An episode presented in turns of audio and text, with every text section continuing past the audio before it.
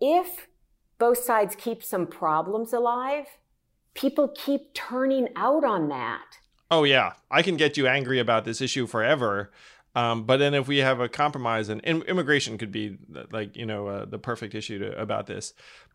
People have been looking and agreeing on many aspects of immigration reform for years. Uh, but right now, if they don't do anything, it ends up empowering you uh, in terms of voting energy and financially um, because your base is very, very ginned up about it. Uh, and so you almost don't want it to go away. Like if you solve the problem, then what are you going to do to whip people up? Exactly. And and so what's interesting is about a decade ago, surveys showed that Democrats and Republicans had roughly similar views about the value that they believed immigrants brought to the country. And now, 10 years later, because of this successful weaponization of the issue, the views are wildly divergent, which now leaves this as something no one wants to solve, and they'll keep raising money on it and turning out people on it. And there's something wrong with an industry that has more money flowing into it the more they don't solve the problems.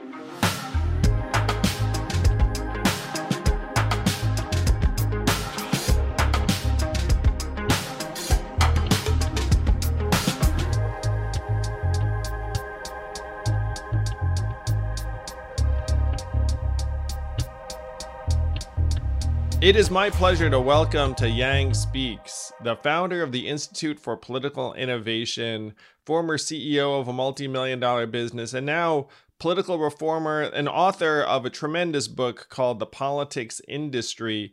Katherine Gehl, welcome, Katherine. I am so happy to be here, Andrew. Thanks for having me. Well, I learned so much from your book that you co authored with Michael Porter, who's one of the grand fathers i guess that maybe godfathers he doesn't want to sound old. One of like the godfathers of uh, management consulting and business wisdom? And the way you both uh, approached what's going wrong with uh, our political system was to me so spot on. But i want to start way way earlier which is how the heck did you come to this sort of work? Uh, you know i i looked at your background where you worked in business for a long time uh, it seems like, and even started and ran your your own company. Yeah, it's interesting. I really ended up here precisely because most of my career really was in business and ended up having this particular take on the on the politics industry because most of my career was in for-profit industry and really how it how it went is I, I mean, a long time ago, growing up, I was all about politics. And then eventually, you know, I was in business and I, I got really engaged again because I cared about the direction of the country. I cared about the policies and, and I now had a daughter, since then a son. And, you know, you're, it's sort of prototypical, which is what is the world we're leaving to our children and how are things going? And it didn't take too long after pretty much intense engagement to be disappointed with the results out of Washington, D.C. And so I went through what I call my five stages of political grief, which was sort of my turn of what, how could we fix this? Oh, we need better candidates. Oh, that doesn't work. We need better policy. Oh, we have good policies. No one will pass it.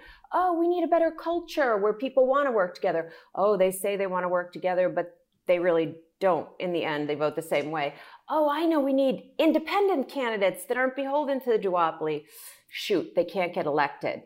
So those are the first four stages of grief. And finally, it was made clear to me that, you know, politics isn't broken. Washington isn't broken. It's working how it's designed to work, which is to say that we have a systems problem. And I read this phenomenal book by Mickey Edwards, a former Republican congressman who wrote about the parties versus the people. And he brought forth to me this systems argument, and I have never looked back. Now, it's actually quite embarrassing in a sense that it took me that long to figure it out because everything is a systems challenge, really, right? In our businesses, we're trying to figure out what are the systems, what are the incentives, what's the behavior that follows those incentives. And when we see a problem, we don't hope for change. We don't get a new leader on top of a totally uh, dysfunctional business processes and think that you know if our company meetings are more inspirational then our business processes are sort of not going to suck anymore you know we think we should fix that and yet in politics we've never looked at it with the same analytical view so i got the sense from reading your book that um, you started out on a kind of a progressive left leaning bent uh, politically, and then Michael kind of came with the um, sort of right leaning. Uh, and so between the two of you, you felt like, look, this is nonpartisan, which I agree with. Um, but I just wanted to rewind to when you were younger, um, and it, it, seemed like you were highly engaged politically. Um, were there particular candidates that you liked or didn't like? Uh, how would you classify yourself at that time? Uh, growing up, I was absolutely a Republican. I grew up in a Republican area, a Republican family. I remember picking up the Gerald Ford button that had been discarded at my elementary oh, you, school on the sidewalk. Oh, you know what's funny is because you and Michael described this thing, and I wasn't sure which was which. oh, did he? Okay. Well, he is a conservative as well. But point being, I grew up as a Republican. Picked, it was fifth grade, and I picked up the Gerald Ford button. I was so you know sad that he had lost, and and I continued into high school, at, which point I definitely consider myself a libertarian.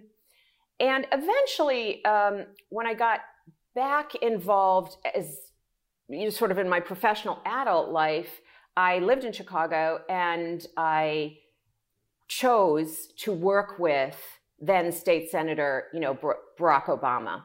And so I got involved as a Democrat. You know, there's only two sides. I actually would not First of all, I describe myself now as politically homeless. I would tell you that even then I was politically homeless if you wanted to actually map my policy views against what the parties say they're for, which of course we know is also different than what they get done. But I'm not, I'm actually, um, I mean, I'm still so politically homeless, but I'm very fiscally conservative. I was deeply concerned about the debt and the deficit. I was waiting for the grand bargain in the Obama administration, watching every day like it was the you know biggest drama going on, um, and disappointed when we couldn't get that done. So, long story short, I'm really a true independent. And Michael, my co-author from Harvard, is what he calls a Massachusetts Republican.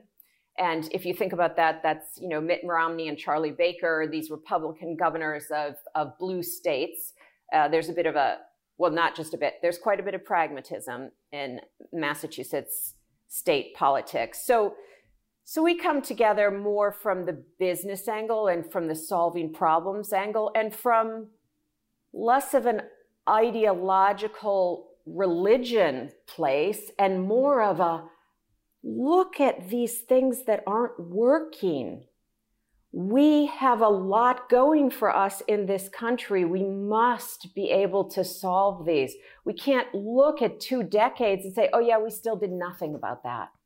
I come from a similar background where I ran a private company. It doesn't sound like it was as big as uh, Gehl Foods, um, but there, there's like a similar orientation where you're there, you're leading a team of people, you have problems, and you're like, all right, like how do we try to move the organization forward? How do we solve that problem? How do we grow revenue? How do we get more customers? How do we um, reduce expenses? And there's this entire constant uh, atmosphere of objectivity that suffuses the place because if you're a small private company, you're not allowed to lie to yourself really like if you if you lie to yourself then things are going to go poorly for your business uh, pretty quickly um, and it, it, sounds like that was like a, a, similar set of experiences you had because you ran a private company, and I imagine uh, like there was a similar culture of um, of data and results. Is that right?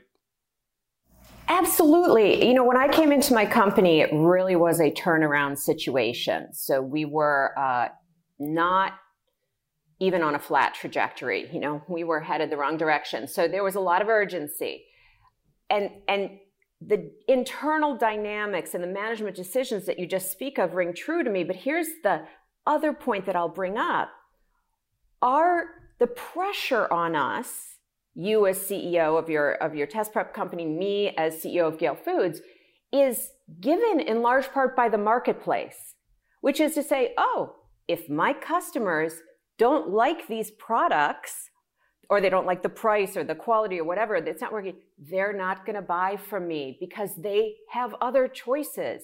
And if eventually, you know, they're so dissatisfied, but they don't have enough other choices, a new competitor is going to come in this market to say, we can make, you know, the products Katherine makes. I, I made uh, sort of high tech dairy products. So, dairy products that were shelf stable, nachos and diet drinks and uh, yogurt smoothies and things. And, but so someone else can come in the market and offer that product better. And then we're done. You know, I mean, we can come back, but point being, revenues go down. We're accountable to our customers. And what ended up happening when I was sort of wrestling with this systems problem is I was doing my company strategy and I was saying, hey, how come I have to serve my customers in order to keep and grow my business? That's the connection. And in politics, our elected officials, let's say in Congress, uh, there is not a connection between serving the public interest, doing what the citizens need their government to do, and getting reelected. Those things are not connected. And the second thing that's not connected is how come 90% of citizens are sort of regularly surveyed as being dissatisfied with Congress and yet and dissatisfied with both parties, you know, over 50% think we need a new third party, but we never get any new competition. How come? Yeah, it's like a marketplace where market dynamics don't apply, like like the kind of business physics that you expect or the market dynamics uh, just don't apply because uh, of a number of reasons that you lay out with with uh, Michael in your book. How did you connect with Michael on this book, which I thought was a very impressive work and really important? Uh, like, how did how did the two of you decide? You know what?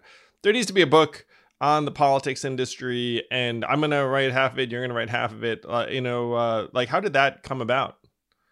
Uh, well, actually, I developed politics industry theory beginning in 2013 when I was still full time running my company, and it came out of my company strategy project when I was using Michael Porter's five forces to do this strategy project for this high tech dairy foods company. And that was when all these key epiphanies came. So I already had uh, sort of the five forces completed and understood the dysfunction and the election system and the legislative machinery and everything.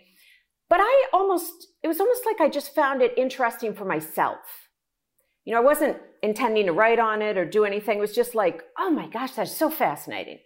Then, after I sold my company because I knew some uh, innovations and changes we need in the system, I wanted to work on those. I started working on them and couldn't really get business people engaged. They were MIA. And it goes back to what we said at the beginning. It's almost like these business people felt that, you know, Congress and politics was totally irrational. And they just couldn't get their mind around how they could ever make a difference over there because it was inconceivable to them how they keep doing what they're doing. And I decided that I needed to write a business case. I needed to write a thesis for investment, not of money, although that too, but of time and engagement that would appeal to all the, you know, business people in the country to understand, no, no, no, politics is every bit as rational and the actors in there are rational the same way they are in our business. And if we look at systems instead of the fight, the drama, the, the front end, we can figure out how to fix it. And so I wanted to write it and use the five forces and everything. And I actually asked Michael to join me as my co-author, really just as a favor, so that did you uh, did you um, know Michael ahead at that? Yeah, time? I knew him. Yes, actually, he worked with me on my company strategy. So I'd done the five forces with the Michael Porter, you know, but we hadn't worked on politics. He wasn't involved in politics. That was not his thing. So Michael Porter wrote a seminal business book um, called Five Forces that ended up becoming this management consulting framework for business problems. And so what he suggested was, look, when you arrive at a, a, a business uh, set of decisions, then you should examine the five forces that go into that situation. And so those five forces uh, I'm going to miss at least one of them. So I'm going to supply a couple and then you can fill out the, the other three. Um, so one's competitors, two is suppliers, uh, three is substitutes, four is, and then go ahead and give us four and five. The ones you missed are the barriers to entry and the channels. And the five forces says, how is the power and the value in this industry divided up? And on what basis is it divided up? And that's what we end up seeing using these five forces is that the customers in the politics industry don't have much of the power or the value.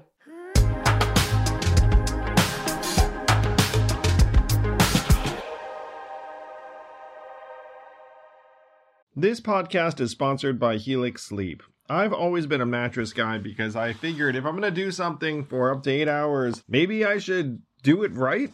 And Helix Sleep lets you do it right by sending you one of 20 unique mattresses that's tailored for you. I took the Helix Sleep quiz, takes only a couple minutes, and I was matched with a Helix Dawn mattress because I wanted something that felt firm and I sleep on my back. That mattress is exactly what I needed, but strangely enough, my kids now seek out that mattress in the house and want to sleep on it even though I did not order it with them in mind.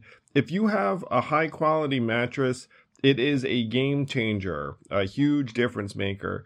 Don't take my word for it. Helix has been awarded the number one mattress picked by GQ and Wired magazine. It is even recommended by multiple leading chiropractors and doctors of sleep medicine as a go to solution for improving your sleep. Helix is offering up to 30% off all mattress orders and two free pillows for our listeners.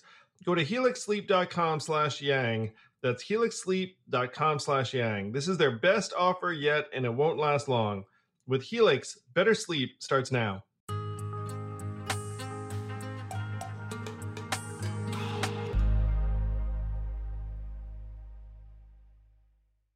So you back in 2013, you started uh, musing to yourself, you know what? Like the the business uh, business case analysis that we use actually would apply to politics. So you'd look up and say, okay, um, who what are the channels? Uh, what are the barriers to entry? The barriers to entry are incredibly high in, politics. I said there is that. I, I think you can be an exhibit for us although candidly you really got incredibly far given the barriers to entry but we can go into that more too. Well, well, even then, and we can go into this, Katherine. But um, even then, like there were people that sometimes asked me, "It's like, hey, why would you run uh, as a Democrat as opposed to an independent or some other things?" Um, and often I would give them a very practical answer and say, "Look, if you run as an independent, uh, you have zero chance." you know? so, so you talk about the barriers to entry. It's like I, I had barriers to face running within the party system. Um, and those barriers were significant, but I, as you suggest, you know, we managed to overcome a significant number of them. Um, but I looked at the barriers for, let's say, an independent run, as did someone like Mark Cuban, who you know I spoke to on the podcast and whatnot. And those barriers are uh, essentially insurmountable, if you were to to to put it in those terms. Even for someone like Mark, who is looking at potentially, you know, like um, spending millions of dollars. Let's note, even for someone like Donald Trump, who originally considered running with the third party reform party.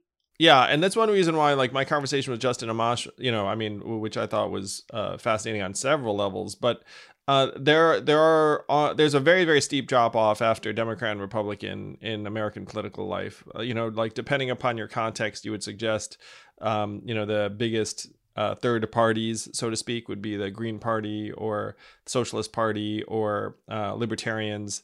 Um, uh, and then there's this classification of independent that is actually very significant. Uh, more people self-identify now as independent as either Democrat or Republican. The reality is that most of those independents vote pretty consistently for either Democrat or Republican, but they they are um, you know officially independent. But there is no independent party, uh, and uh, you said earlier that over half of Americans now kind of wish there was a third party.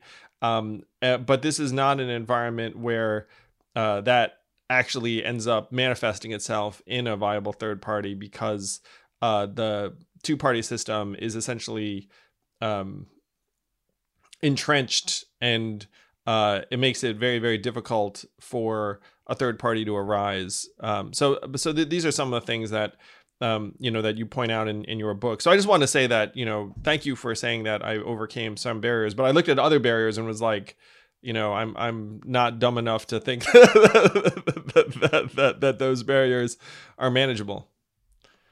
Yeah, and it's it's looking at these barriers is important because uh, you know, again, in a private industry, in many cases, you would love for it to be very difficult for new competitors to, you know, get started against you because you can sort of have higher prices um, if you have a protected industry and but you still usually have to serve your customers.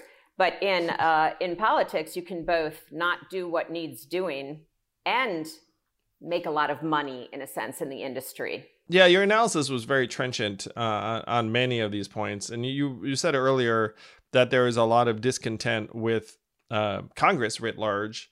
So right now congressional approval ratings around the country are 21% that is you know 21% of us think congress is doing a great job.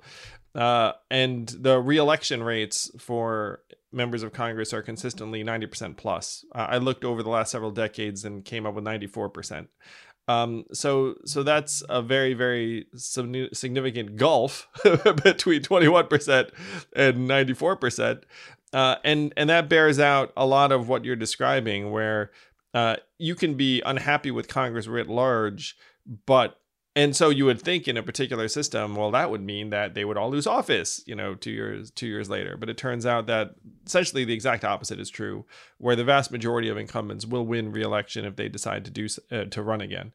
Uh, and so then you ask, well, why is that? And that's one of the things you guys go into in the book is you try and break down the mechanics as to why it is that incumbents will win 94% of the time. Yeah, you know, here's the thing that's interesting. A, I came to politics industry theory, you know, and figuring out this competition lens and everything because I was in business. But the other thing that I brought to now my full time work in business, because I sold my, I mean, my full time work in this political innovation, because I sold my company. The other thing I brought was all I care about is action and results. So before I even answer this question, I want to step back for a moment our book, my work, my Institute for Political Innovation, everything is about driving towards the actions that people in Congress take or don't take, the results that they deliver for the country or not. So, whenever we recommend a change, we have to be recommending it only based on not because it feels more democratic or it feels more fair or it feels, you know, sort of, I don't know, just nicer or anything like that. It, we want to recommend something because we think it's likely to substantively influence the likelihood that Congress solves problems for the American people. And the second thing is, we don't want to talk about anything that just theoretically would make Congress solve problems for the American people, but that we can't do. As in like let's talk about a new a new constitution that would help congress solve problems. Well we can't do that so let's not waste our time. So we don't as a business person you know i just i just want the results.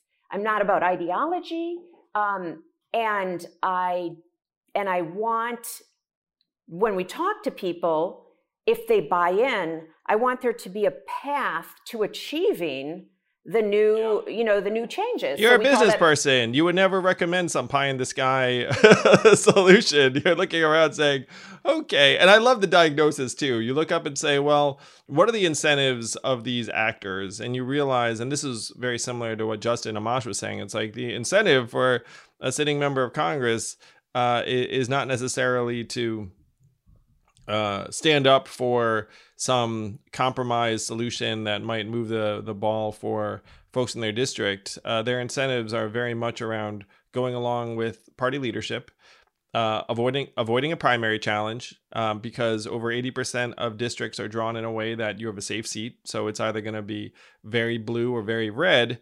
And so what you need to worry about is uh, making yourself a target for primary voters from within your party.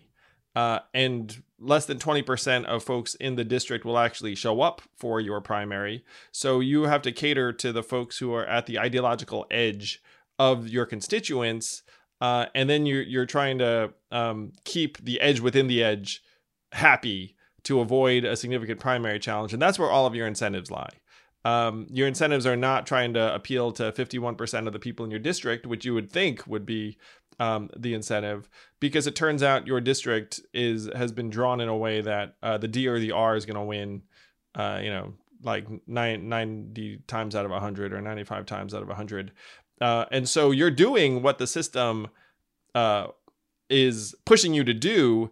It's just that it's not what we all imagine your incentives are. Uh, you know, we think uh, like you're supposed to quote unquote serve the people when really your incentives are to avoid primary challenge by the most uh, ideologically extreme 10% of the folks in your district. Is that a fair summary?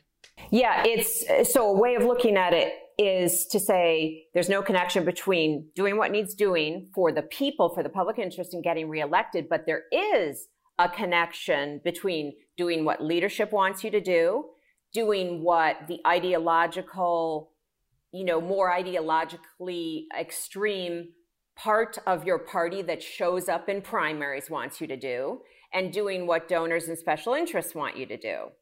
So essentially, the key for us is how can we change that design so we break this connection and we make the connection with the public interest, connect public interest and reelection. Because uh, I, I want to note one thing. So many of your, well, you may have super sophisticated listeners, but I'll say, let's say writ large, so many people do have a sense about the primary, but mostly what people think is, oh, it makes people say crazy things. Like, oh, they say this to get elected.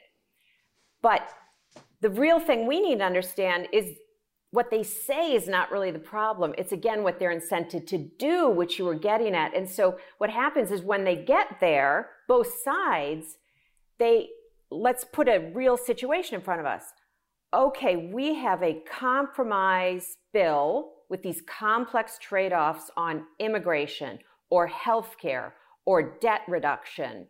Um, and we need to, you know, consider it. And here's kind of a bill that behind closed doors, we all agree represents a, a way to move the country forward and, and some reasonable trade-offs. We don't all get what we want.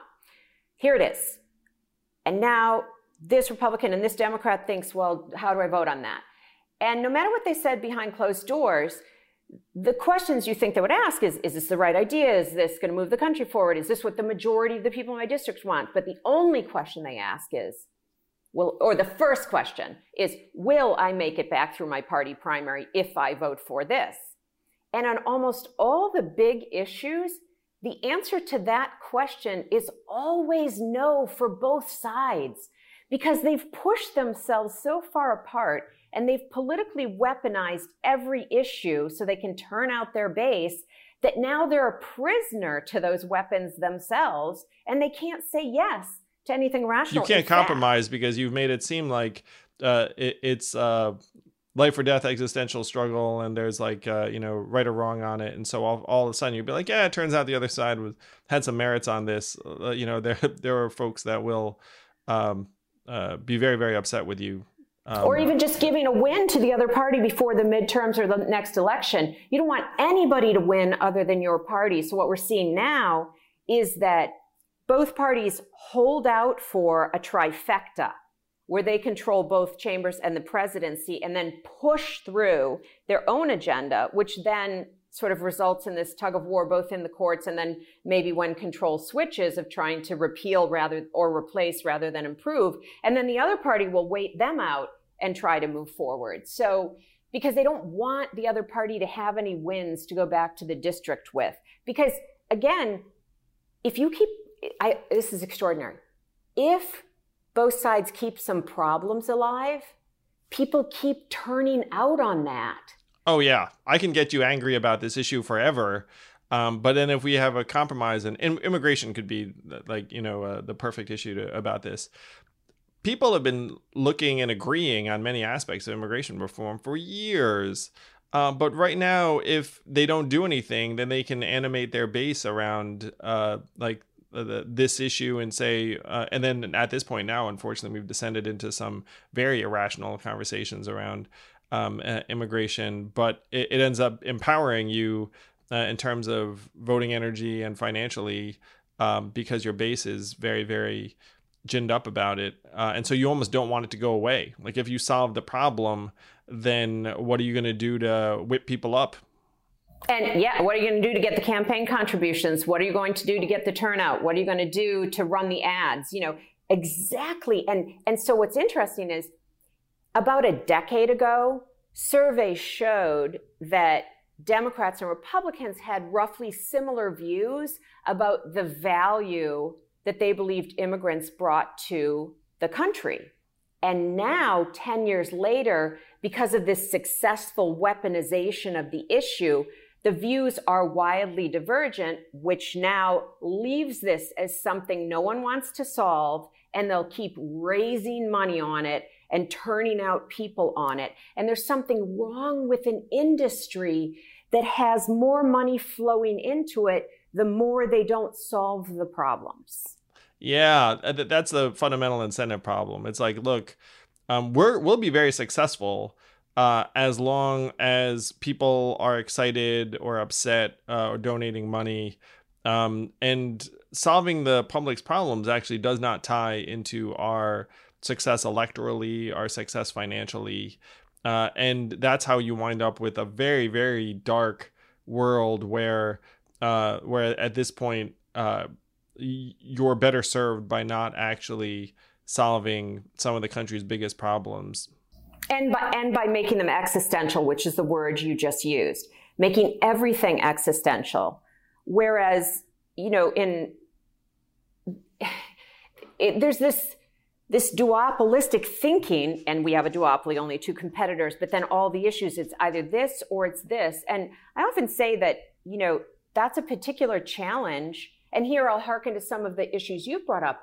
The pace of change right now means that we need an innovative government, that we need to generate new ideas, new solutions, experiment with, with new um, policy directions in order to see how we can deal with this fourth industrial revolution that we're going through. And yet, our our politics, you know, does not allow us to do that. We would rather stick with, you know, just our same old ideas because there's no benefit to bringing up the new.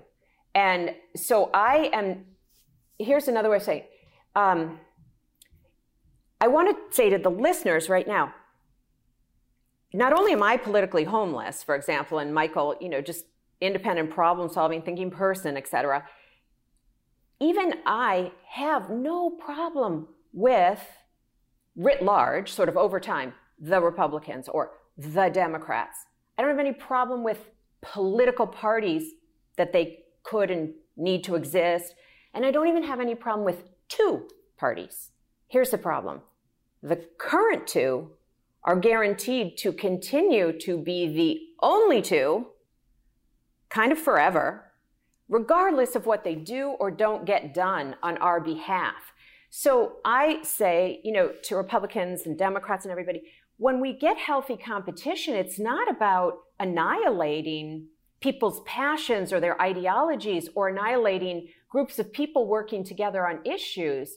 It's about making sure that the parties that end up to be the main parties are the ones that are delivering on behalf of, uh, you know, the majority of the country um, and, and moving it forward. And so it's just altering the competition. It doesn't mean that uh, all the existing people are evil. It means that the system is really, really bad.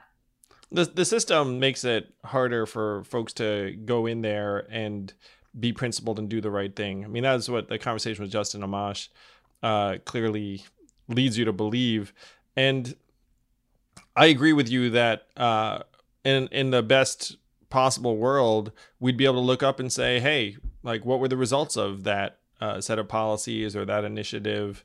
Uh, and then be able to hold um, political parties uh, or sets of leaders um, either we could celebrate them and say that was a fantastic move, or or uh, or it wasn't, and then you have some kind of objective standard to measure them on. Um, the you know right right now because of the nature of our politics, it, it it's become increasingly um, non-data driven. Like it's becoming increasingly argument driven and it's like just appealing to different people's sensibilities. You have different media companies and now social media um, just uh, profiting from our polarization in various ways and, and that also reinforces the the two party dynamic. Um, so you recommend a number of big changes that you think would help things uh, including ranked choice voting which i'm a huge fan of and to me um, like ideally both parties um, end up becoming what I would call pro democracy uh, in in the way that you're describing it, where you have uh, you just have some very flawed incentives, and if you look up and say, I mean, here's the most basic flawed incentive. Uh, if I'm a member of Congress, right now I'm spending 30 to 70% of my time raising money uh, because that helps make sure I get reelected. That helps uh, that helps me climb the party ladder. That helps me eventually get committee positions and whatnot.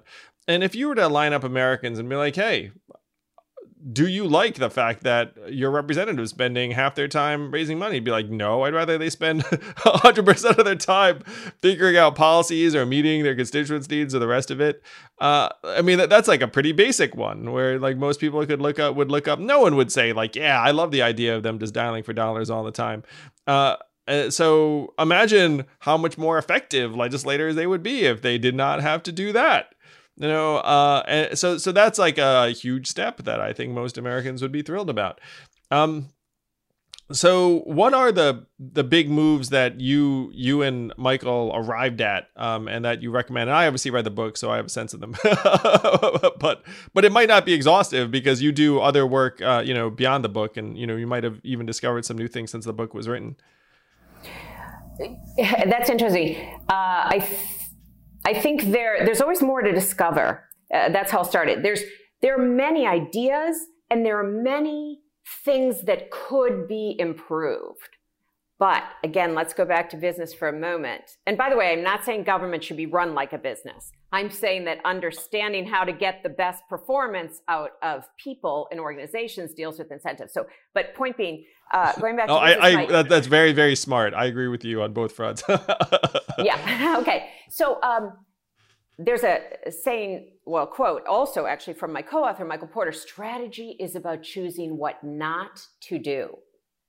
So we, in my first publication uh, that I did actually with Michael also in 2017, I thought that I had narrowed down the recommendations. But in retrospect, I look at it and say, well, that was kind of a laundry list. So for this book, we really got to the difficult choices, which we make in business all the time. We could serve this market, bring out these 10 products, but no, we're only going to bring out two products because those are the only ones we can support and these are the best ones. So on the innovations, we um, divide our innovations into two areas. First, the things we need to change in how we vote in the elections machinery. And I call it machinery because um, it reliably spits out behavior just as reliably as any piece of equipment in my manufacturing firm did.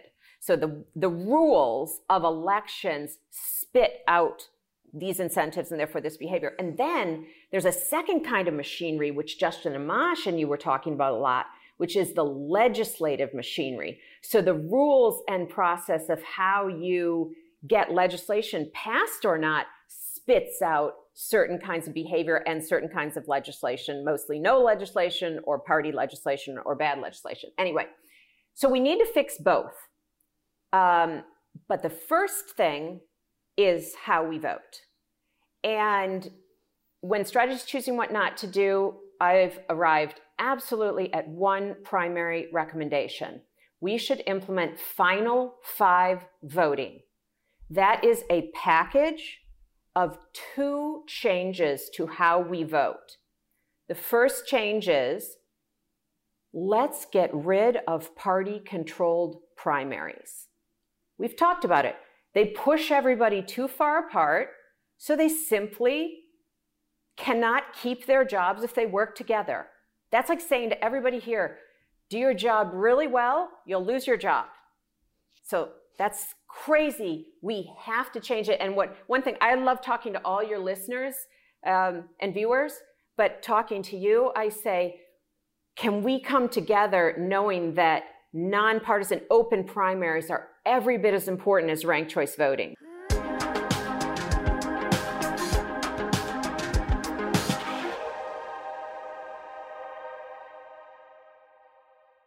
This podcast is sponsored by ExpressVPN. A few decades ago, private citizens used to be largely that private. What's changed? The internet. Think about everything you've browsed, searched for, watched, or tweeted. Now imagine all that data being crawled through, collected, and aggregated by third parties into a permanent public record your record.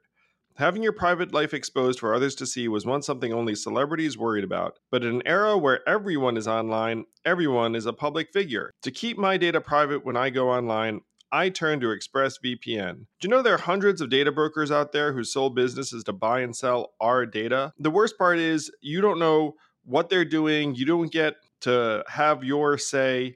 That's why I use ExpressVPN. Just hit one button and then your internet connection gets rerouted through an encrypted server. No one can see your IP address. You're completely in your own private internet. Every time I turn ExpressVPN on, I'm given a random IP address shared by other ExpressVPN customers. That makes it harder for third parties to track me and harvest my data. No matter what device you're on, you just hit one button and you get your own protected connection. So if like me you believe that your data is your business, secure yourself with the number one rated VPN on the market. Visit expressvpn.com slash yang and get three extra months for free.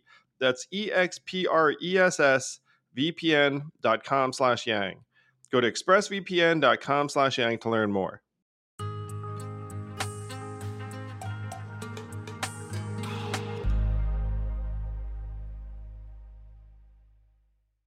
Let's talk a little bit about uh, what are the negative effects of party controlled primaries. Uh, so we've touched on it a little bit, and I've seen it. Um, so uh, number one is you're going to have an incumbent from one of the two parties. Um, and so if you have a safe seat, then, and I've, I've been supporting candidates down ballot, so I've seen some of this. Um, so you can have the person get primaried from within their party. Um, and and then if they get to the general, then it's a foregone conclusion. Like you know, you don't even need to pay attention to the general really in a lot of these districts, in like eighty percent of the districts.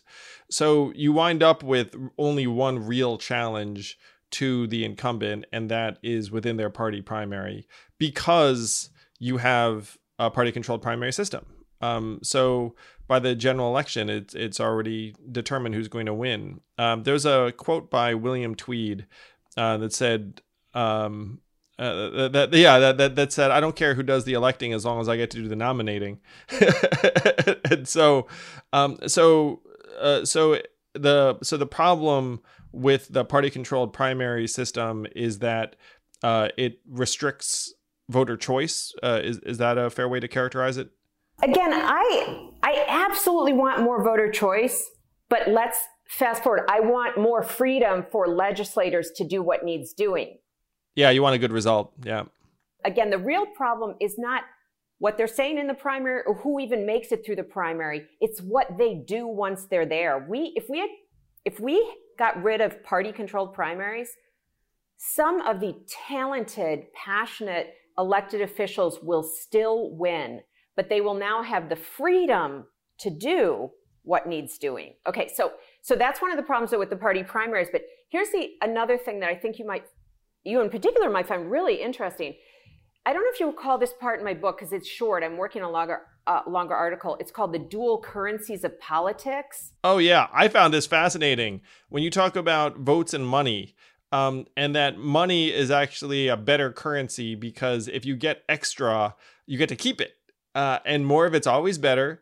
Um, whereas voting, if you get extra votes, then you don't get to roll them over to the next election. There's a lot of nuance to this. So, uh, again, remember, we're looking at now politics as an industry. And so we're trying to find out what's going on in this industry. And here's a lot of times I'm talking about how it's similar to the for profit industry, but now I want to talk about how it's different. Politics is the only industry I've come across that really has two currencies. So think of it this way some customers in politics pay with votes, voters. Some customers, a much smaller number, pay with money, donors and special interests who are also donors. And in large part, so we think a lot of times we have a money in politics problem.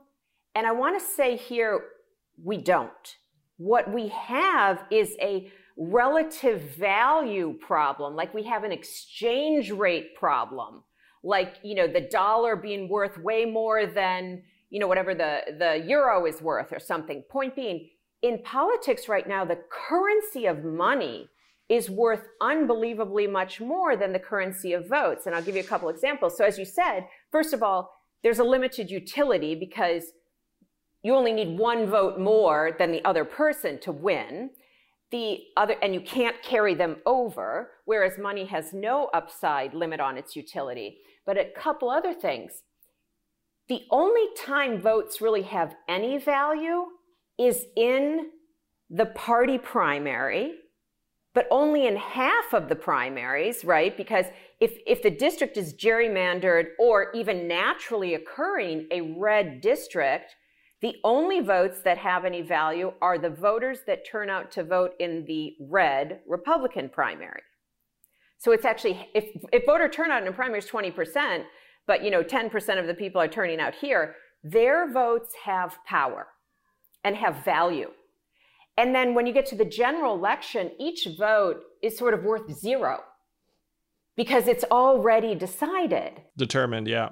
And you don't you also don't care if you turn off lots of people with the currency of votes because again, even if even if you made everybody so angry that only 10 people came out for the election and there were 10 votes, as long as you got 6 and the other person got 4, it's no problem for you. Whereas you want to keep turning out more and more people sort of to be involved in money, but you're fine if you depress all the people who are so disgusted with with you know uh, politics that they stay home. So one of the change. So whenever we're looking at the innovations I'm talking about, I'm looking at the behavior it's going to incent, but I'm also always looking back at how does it change the relative value of votes to money. And I'm going to tell you a secret about this money and politics problem. You know why there's so much money? It's just because it's a really good investment. The ROI is really good.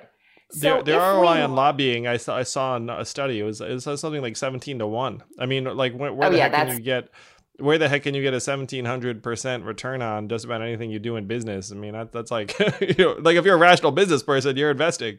There you go, rational, rational behavior. So here's the thing. What if we were able to artificially decrease by a factor of 10 the amount of money in politics.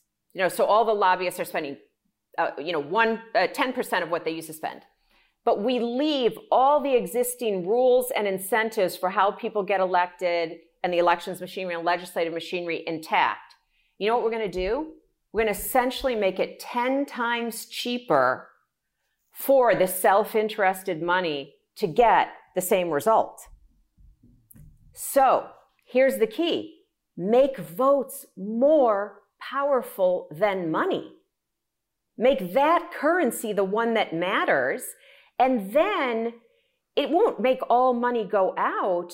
But the point is, if the votes are more powerful, you can't buy with money what votes don't want. Yes, that's the dream. Therefore, therefore, then the money that goes in, you know, will will lessen if it's not at all connected with what's good for the country because you won't be able to get the ROI on it. You won't get the return yeah. on it. People making decisions make Why play? I can't get money. what I want.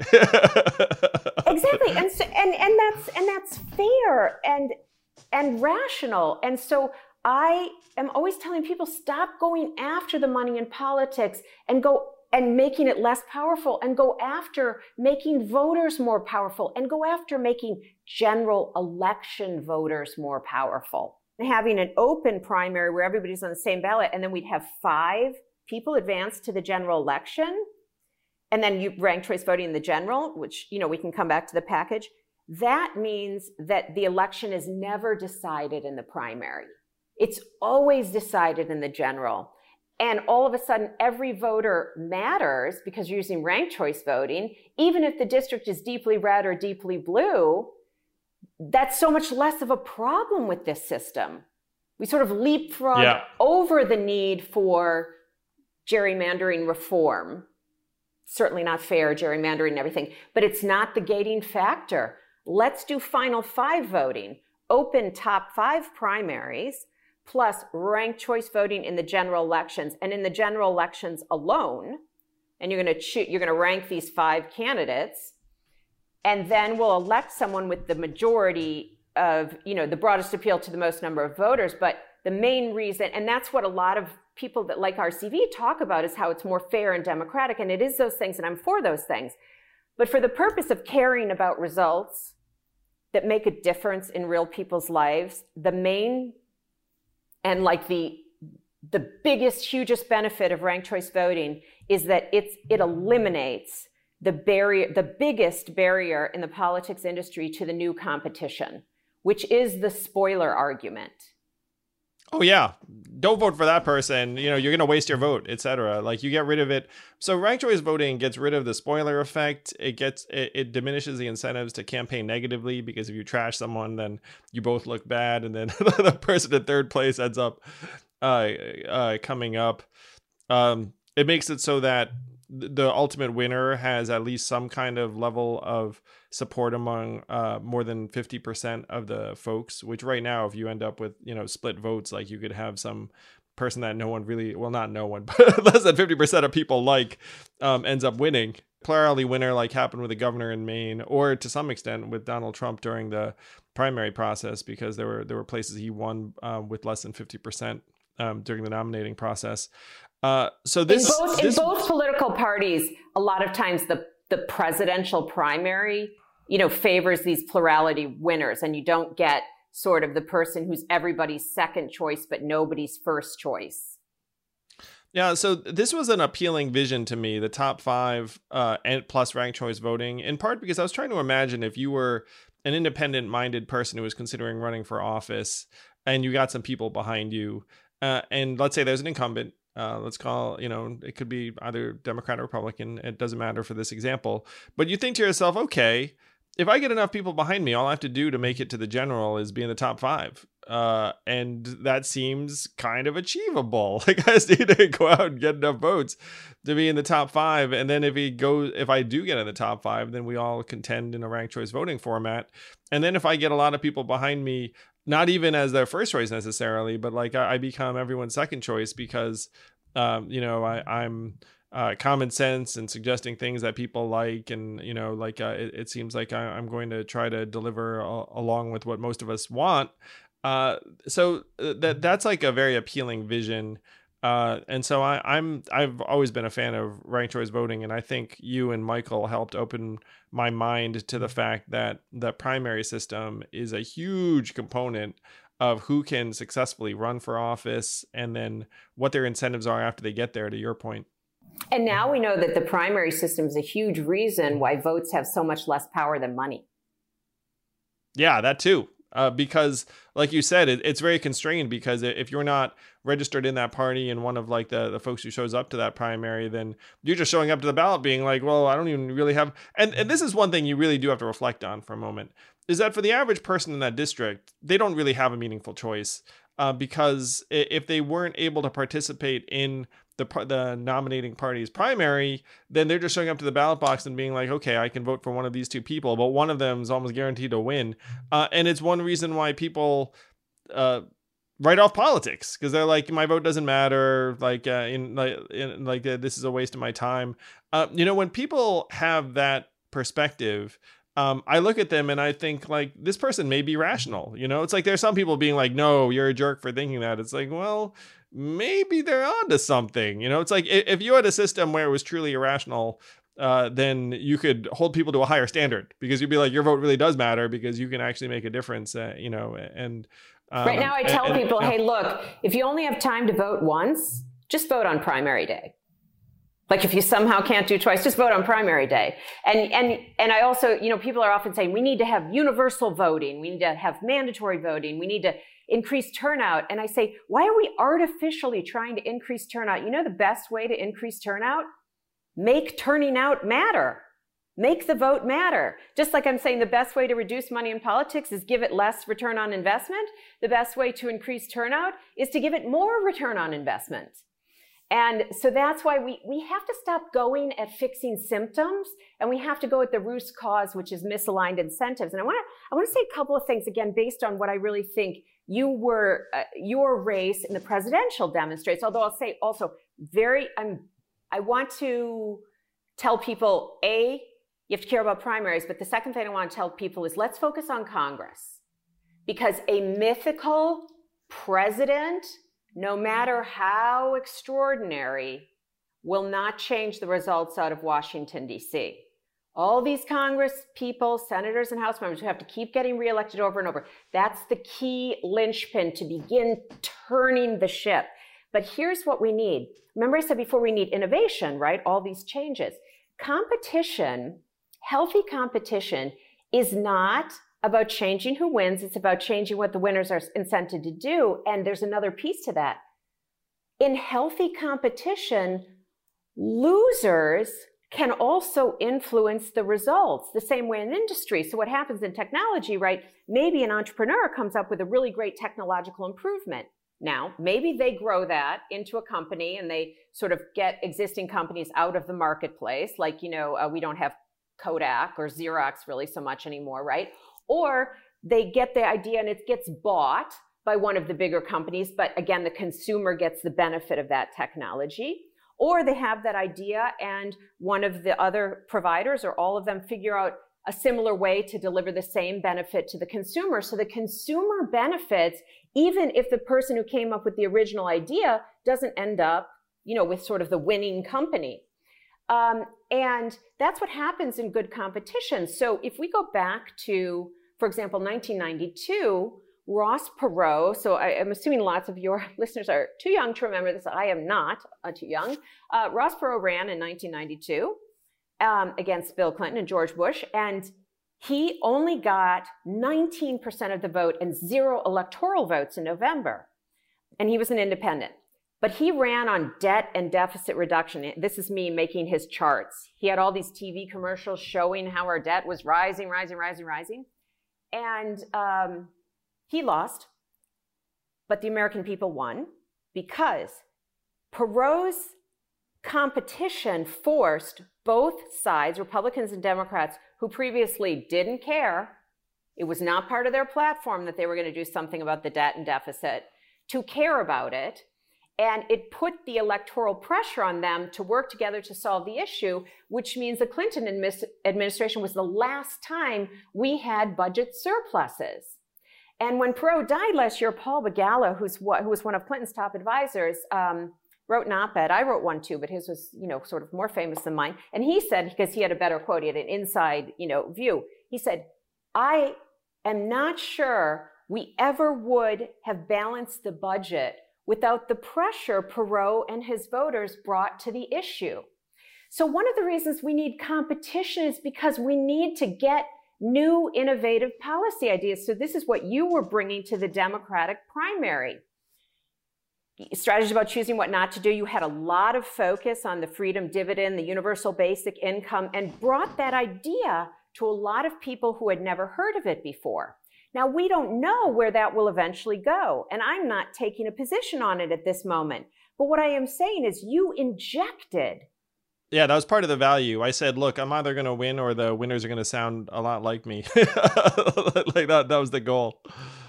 Uh, what I predict is when you have five people competing in every race, some people will run and they will know they're unlikely to win but they may want to bring forward a constituency or uh, a problem or a or a solution and really campaign on that. And if it gets a lot of voter support, it will influence the winners and what they do. It doesn't mean that now these winners are captive to someone who got, you know 12% of the vote it means if there's validity. And if that validity grows over time by more and more candidates running around the country on those same things. If you had a ranked choice voting system and there were 12% of the folks in your district that were really into something you'd pay attention to it because you're like well like if i pay attention to it that's going to make me their second choice. So let, let's do it. I mean like that and that like that it's like better incentives.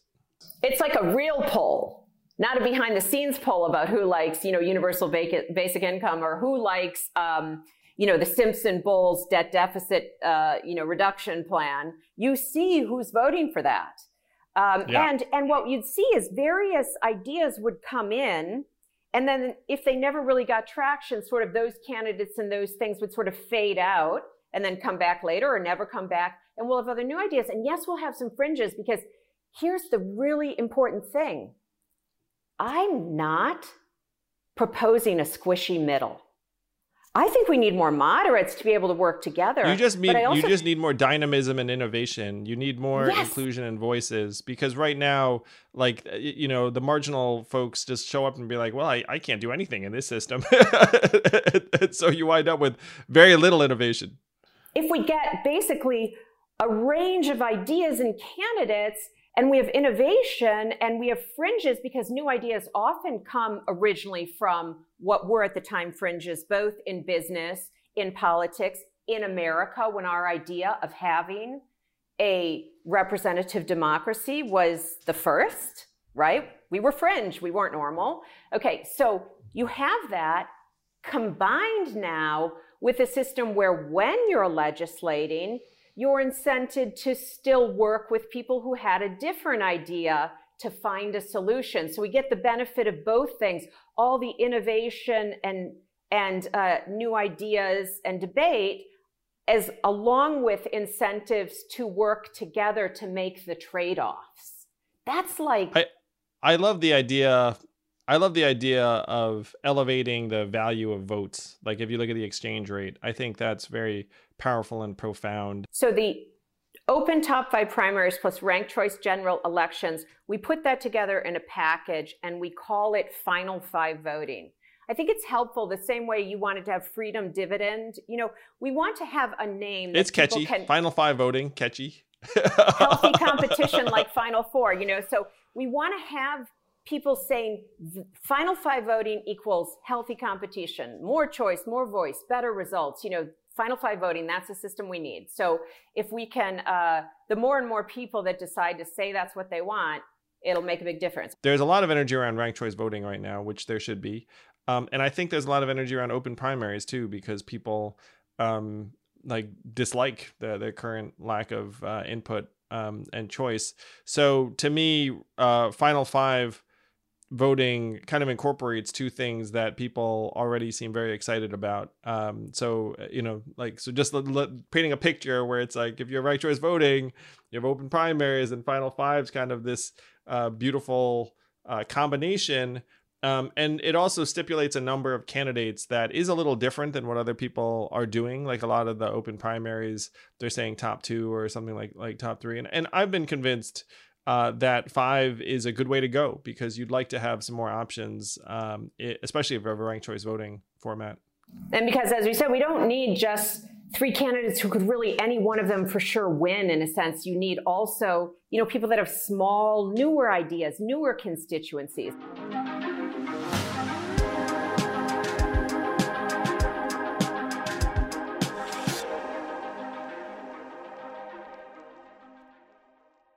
Reforming primaries, ranked choice voting, that would be a game changer in terms of the level of innovation, ideas, and dynamism, uh, and true democracy uh, that would exist. And then you had this whole second pillar, which is trying to improve the legislative process itself. Uh, and I'd I'd love to hear, especially after you listen to you know my conversation with, with Justin Amash, like what can we do to improve the legislative process because it does not seem to be functioning at a high level. Legislative machinery is not a term I made up. I discovered it in a 1940s publication. And this academic wrote about legislative machinery as being the norms, rules, and practices that govern how leg- the legislative process is run. And and then I, of course, adopted that, yes, because it spits out the behavior and the results just as reliably as any machine in my factory, as I said before. So I want to just give an example. Uh, let's see. Okay, here. Pocket Constitution. It's small. I mean, it fits in a pocket, right? Sorry for this thing. Let's see if we can do this for your voters. Okay. If I want to print the House Rules book here today in my office, I'll put these three reams of paper in my printer and press print. And then the House Rules will come out. And if I want to, when I'm done printing that, print the Senate rules, I'll put these three reams of paper in my printer. I'm sure every member of Congress uh, has memorized uh, their their respective rules. Uh, I'm I'm sure they poured through it, uh, you know, painstakingly uh, before they were sworn in.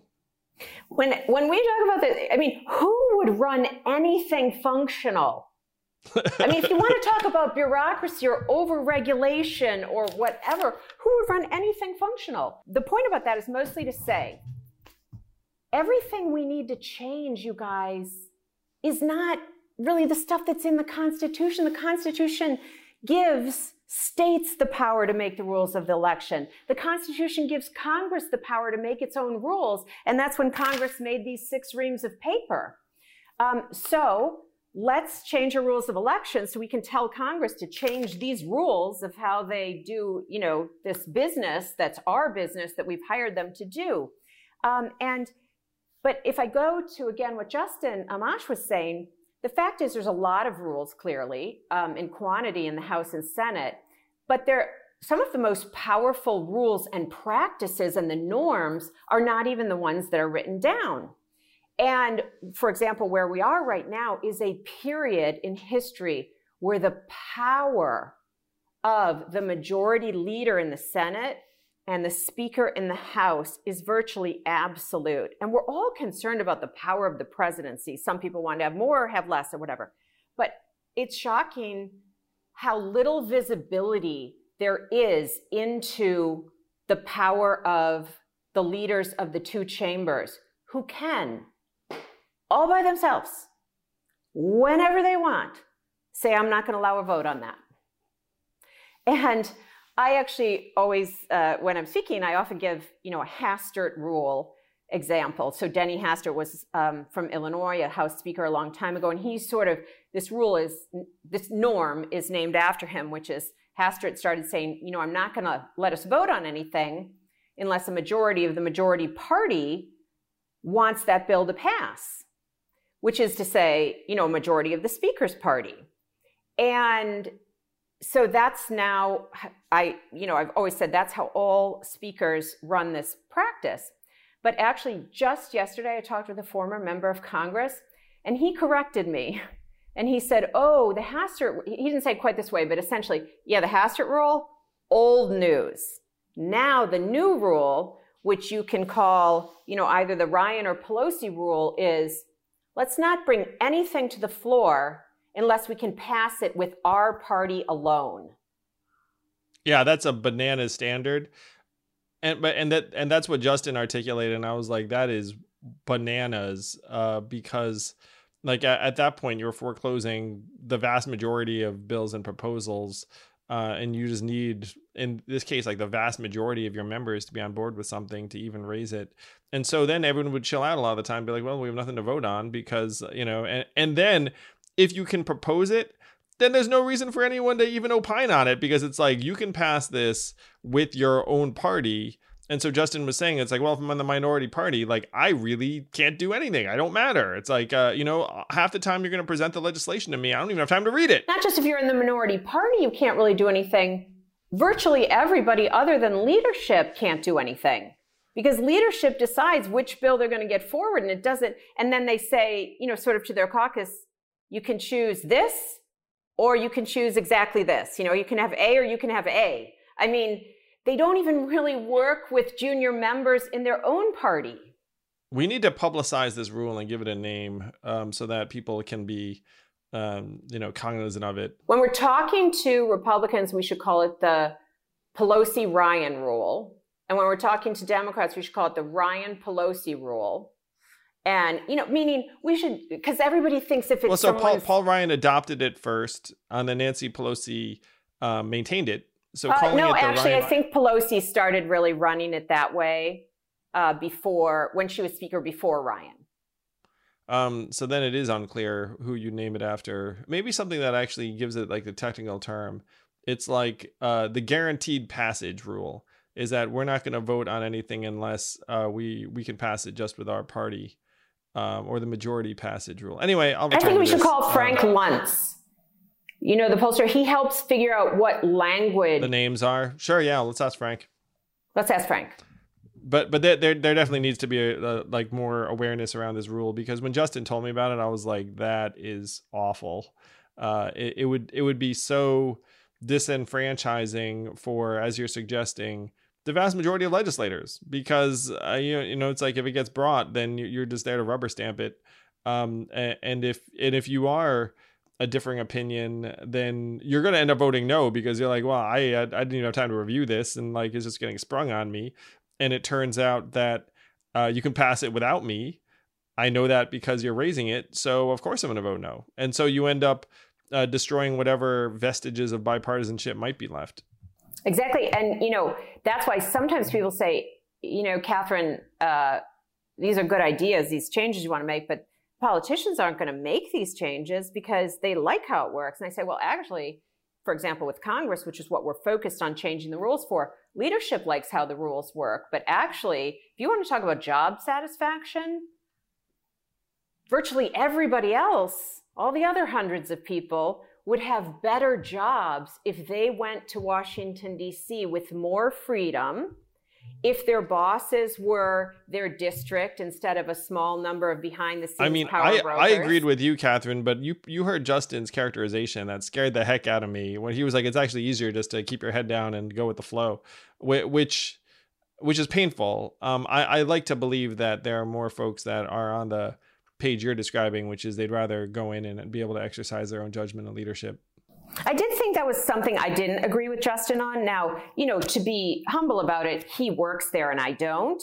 So he, again, sort of to expand on that, he's saying that people like not being in charge because they're not accountable for anything and they just say yes or no according to what leadership tells them. And I say, first of all, I don't I don't agree. I think more people that I talk to really do want to make things happen and go into public service for many of the right reasons. And then, you know, that's sort of they're only they can choose lockstep allegiance to their party or they can choose not being there. So they just choose lockstep. But I think they'd like to choose something else. And here's the point if they don't want to choose something else, once we have the new election rules, There'll be new competition that comes in that wants the job under the better legislative machinery and the better elections rules because it'll be a good job to have and you can make a difference. People don't, a lot of people don't want a job where they can't do what needs doing and where they have to say things they don't believe and where they have to promise things they know they're never going to get done. Yeah, it, would be certainly um, incredibly demoralizing for me let's say if i showed up and was like hey it turns out i i you know i'm uh, talking a big game when i'm around my constituents or the press but in reality i'm just gonna rubber stamp stuff. I mean like like that i i would not be able to deal with that. Um i hope you're right katherine. I hope we have the opportunity to see how how right you are. I, well and and again if i'm wrong there'll be new people who do want to do the thing that needs doing. Um, but if i'm wrong about the existing people but people really do want the system to work. And and let me say too, there there is not enough media attention being paid to some of these mechanics we're talking about too. Like the fact that I had to find out from Justin Amash, you know, or, or you had to find out from your person. This is what's fascinating. The fact that you had to find out from Justin Amash after you've just been really competing at the highest level competition in the land of politics, and yet what wasn't apparent to you is also not apparent to other, not maybe everybody, but to others in that field about what's really constraining the system in Washington, D.C. So as long as we don't understand, we can't fix. I talk about this as kind of the emperor has no clothes time, which is we have to, you know, finally look around and get that the emperor has no clothes, but uh, we have to really understand where that came from. And um, and you know, I'll say something else um, relative to the motivations of people who serve. The forward in uh, in Michael's and my book was written by by a couple of members of Congress who are bipartisan, yeah, so that they, they wanted to be better. What I love about it is they're both uh, veterans. So Mike Gallagher, the Republican in the Marines, and Chrissy, the Democrat, Chrissy Houlihan uh, from Pennsylvania, Mike Gallagher from Wisconsin. And uh, so we have Marines and Air Force, and they essentially say in there in the forward is, you know, we served our country in the military, we love our We're trying country. to serve, but this is making it impossible for us to do so. And like, why are we like supposed to throw rocks at each other? We kind of like each other. Yeah, and why were we on the same team, the same for America team when we're in the military, and we show up here for the same reasons, and, we're yet like not even allowed to eat, eat with each other or talk to each other. Yeah, the whole thing. It seems like a bizarro high school. you know, and like, they it's like a high school of adult millionaires where you show up and it's like you should go sit over there. Um, yeah, I'm sorry. And no, but they said they want to make it different. And so those are the people. And, and there's Justin Amash telling the truth. He wants to make it different.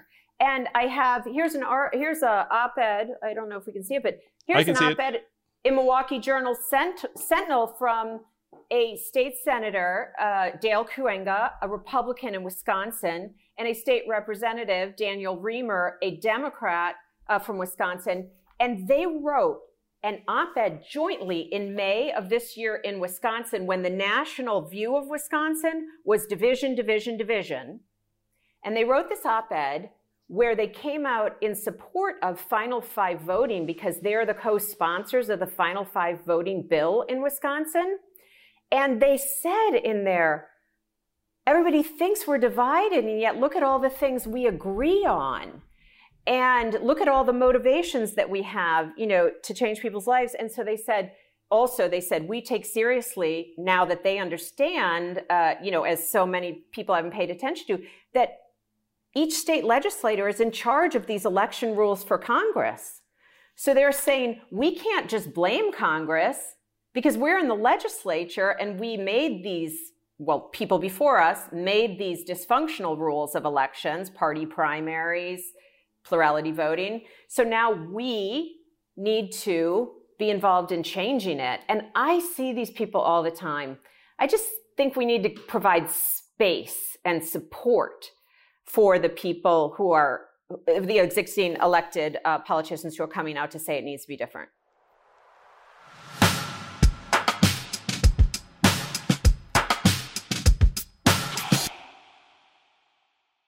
So, what are you seeing? Uh, like, what what does the movement look like right now, and what gives you the most optimism or concern? What gives me the most optimism is seeing people like Dale and Danny in Wisconsin from different parties write that op-ed, seeing uh, Chrissy and Mike write that op-ed, seeing in Wisconsin our leadership group of business and community leaders includes Democrats and Republicans. So, uh, for example, our first big meeting when we were moving for this in Wisconsin, we had 400 people in a ballroom, and two of our uh, founding, you know, leaders stood up. One is, uh, you know, a tall, uh, younger entrepreneurial uh, Republican, and another is um, a petite, uh, progressive funder in Wisconsin. And they sort of stood up and said, um, Andy said, you know, I held a fundraiser for Trump in my home in the 2016 election. And Line said, and I am, you know, a very large progressive fundraiser. And then they said, we don't agree on much. But guess what? We agree on this that the system is broken, that the rules of the game are the reason the system's not working for anyone. And we're going to stay united on what these rules should be, even while we will continue to have different policy views. We're going to donate to different candidates. We're going to vote different ways, but we're going to believe in rules that incent whoever ends up getting elected to work together to make this happen. So here's where the where's the reform movement is, and let me correct myself. I actually never, unless I make a mistake, talk about being in political reform. I'm in political innovation. And that's what I invite people to join is this movement for political innovation. Innovation is breakthrough. Changing these rules I like the sound breakthrough. of that. reform, reform is too often been a Trojan horse for partisan advantage. So sometimes in our existing duopoly, you know, Democrats would be for a reform that might really help Democrats win, but not change the likelihood we get results. Or Republicans might be for a reform that will make it more likely Republicans win, but won't change behavior of winners. Innovation focuses on changing the results, not necessarily changing the winners. And, uh, innovation is breakthrough, and so that's what we're doing. Now, in this political innovation movement, and specifically final five voting, which we have to change first, we can't change these crazy, you know, rules and everything until you have people who have di- different electoral incentives. So we start with the elections. This Constitution, Article One, gives all the power to the legislators, uh, well, to each state to make the rules of the game for elections. So each state can implement final five voting on its own. In half the states, they don't even need any politician to agree with them, although I suggest many politicians. Ballot initiatives. Love ballot initiatives. You just get a bunch of people together. Yes, although I'm gonna I'm gonna give a word of caution on ballot initiatives in a moment. The second thing is uh, in any state you can have legislation. And so, for example, in Wisconsin, we don't have ballot initiatives. We need to do it through legislation. And we have, um, you know, Dale and Danny, who I just mentioned, Dale Kooyenga, Danny Riemer, co-sponsoring this bill. We have other Republican and Democrats co-sponsors already. And when uh, we eventually pass it and the governor signs it, then our federal delegation will be elected under these rules of the game. And Mike Gallagher, who wrote the foreword, is saying to the people in Wisconsin, yes, I'd like to be in a Congress where people come under these wow. rules of the game which is amazing. I love it, right? Wisconsin. Look at that. Yeah. Yeah, Wisconsin. I mean, we were a leader in the last in the progressive era of reform, political reform. So I expect Wisconsin's going to be a leader again now. So here's the thing: in a legislative state, we started in 2017. These are not quick fixes. We need to get buy-in. And we're doing that bit by bit, and we have a plan, you know, where it will take anywhere from two to six years in a legislative state to get buy-in from everybody, to and everybody, from many people, grass tops, grassroots, grass middles, opinion leaders, elected officials, formers, currents, etc., Republicans, Democrats, Independents, broad buy-in, and then make the change. Here's my caution on ballot initiatives. You can win a ballot initiative for any of these changes through brute force. Okay, so you can get enough money to get the message out, and it's a good message. I mean, I think it should win, but you can get enough money to get the message out and make whoever you need to be the villain to be the villain to pass it at 51%. But then you've changed key parts of your democracy without really major buy in necessarily. I would really love to see even the ballot initiative states take far more time in advance getting the buy in across the spectrum instead of figuring out what coalitions they need to cobble together to get themselves a 50% plus one vote, which kind of usually leaves 49% of the people not liking it. So, right when we're trying to get innovation that will allow us to have policies that we can broadly agree on and sort of move forward together, we're moving there by passing it in a bit of the same kind of brute force way. Again, look, I'll take innovation how it comes. And I totally Me support too. the ballot initiative in Alaska right now. Alaska is going to vote yeah. on Final Four voting. You mentioned it in your op ed with Bill Weld. Yep. They're voting on November 3rd. I call it the other swing state. Do we swing towards a functional democracy or not? So let's watch Alaska. And as you noted, also, Massachusetts is going to vote on ranked choice voting. I'm totally happy about those. But I also don't want to see every ballot initiative fought in court after it passes. You go look at uh, some ballot initiatives that Kent Thiry, a business person uh, ran in Colorado, and he started by getting a lot of support from from lots of people across across ideology to sort of agree on the ballot language. So then, when the people passed it, there was not sort of a manufactured opposition because there was you know work done ahead of time.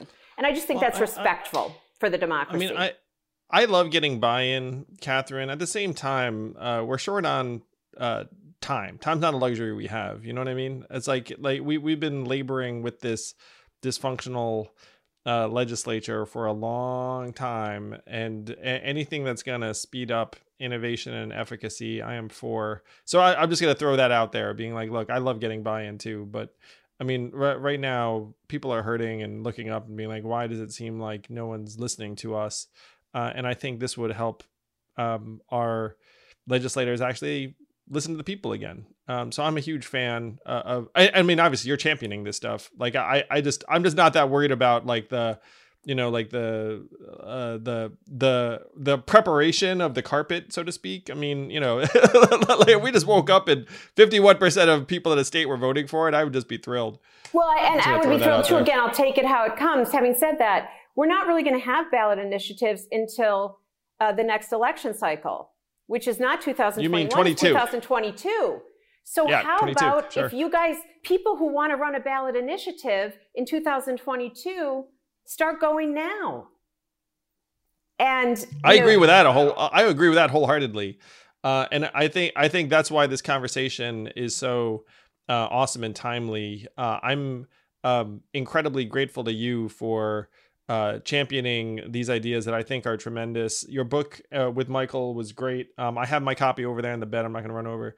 the, the, the, poly, the, but you have a copy behind you. I can see it, and you had the cup. Um, the politics two, industries. I have two great books behind me. I have uh, this book called The War on Normal Oh, thank People. you. That's very kind of you, yes. Katherine. Okay, so everybody buy Andrew's book, of course. But um, and then yes, this is our book, Michael's mine, The Politics Industry: How Political Innovation Can Break Partisan Gridlock and Save Our Democracy. Here's the thing.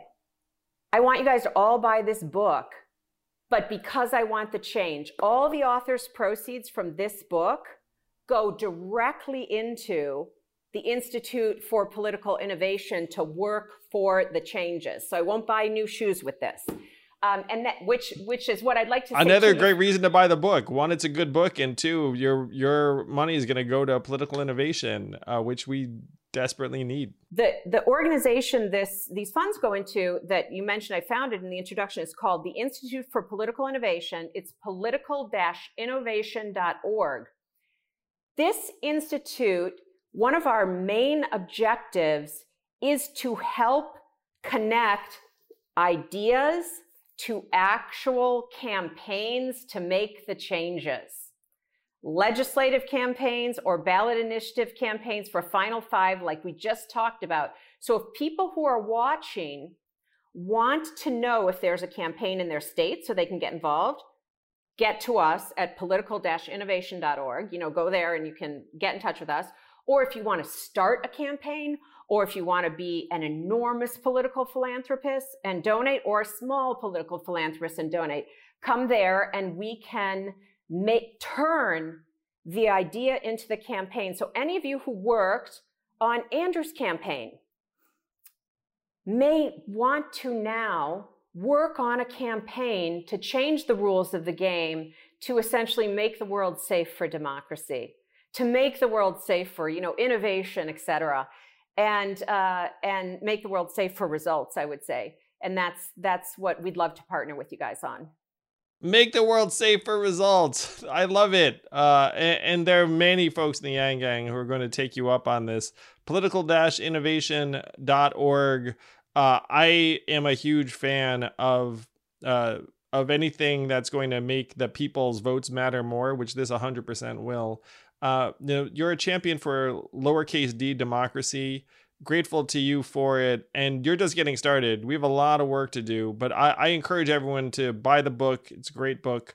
Uh, it makes a very compelling case for the fact that we're not going to see the results we want unless the incentives within the pol- politics industry and the um, political system change, uh, and these mechanisms will change them in a very real way and make our votes matter. Uh, so you and I will be in this for a while, Katherine. Like uh, you should know, like this was not like, uh, hey, let's have you on a podcast, and like because we have to grind on these things. Uh, we know that these sorts of changed um, sort of, changes don't come quickly or easily. But hey, you know, like we're we're gonna be here a while. like, like, I feel I feel similarly to you. You know, when you're trying to get at a new and innovative idea, that's how I think those of us that are now in Final Five voting, we're like, has anybody heard of Final Five voting? Do you like it? Can we sell it to more people? You know, I like Final Five voting. That's that's fantastic, and and people do. I mean, it's definitely happening, but we just definitely need more, and we need them faster. To your point, uh, we're the the clock is ticking on our democracy. Yes, the clock is ticking, our, people. And on our unity, I would say. Yep. On our ability to come together and solve these problems, and, and our politics isn't helping, our media is not helping, social media is not helping, um, uh, but the mechanics of our elections are also not helping. Uh, and I, am a big process person. It's like if you uh, if you want a certain result, uh, then oftentimes like the most important thing is what does the process look like and is the process designed to deliver you results and right now right now we can very clearly see uh, we've not been getting results for quite some time um, and again you and michael make a very convincing case that we shouldn't expect different results unless we have a different process Thank you. Thanks for uh, having me today. It's a true, true pleasure to talk to you and all of the people that have been interested in your work and really m- mobilized and engaged uh, in this system. Because in the end, that is what democracy returns to. Yeah, I'm very, very, I, I'm, I'm very, very interested in your work, uh, and all the folks too, the folks you guys describe who look up and say like, why don't we have a more dynamic system? Why aren't more points of view represented? Why does it seem like this duopoly uh, it has um, you know uh, permanent, ongoing, perpetual uh, control uh, o- over everything? You know, like the the mechanisms you're describing um, would help change it. Um, and for all the folks who've been looking around for a set of solutions, look no further than uh, than what you all are, are building. Um, so consider me a friend and champion um because uh, i'm a I, I am. Like you know we need we need to restore our democracy in a uh, literal sense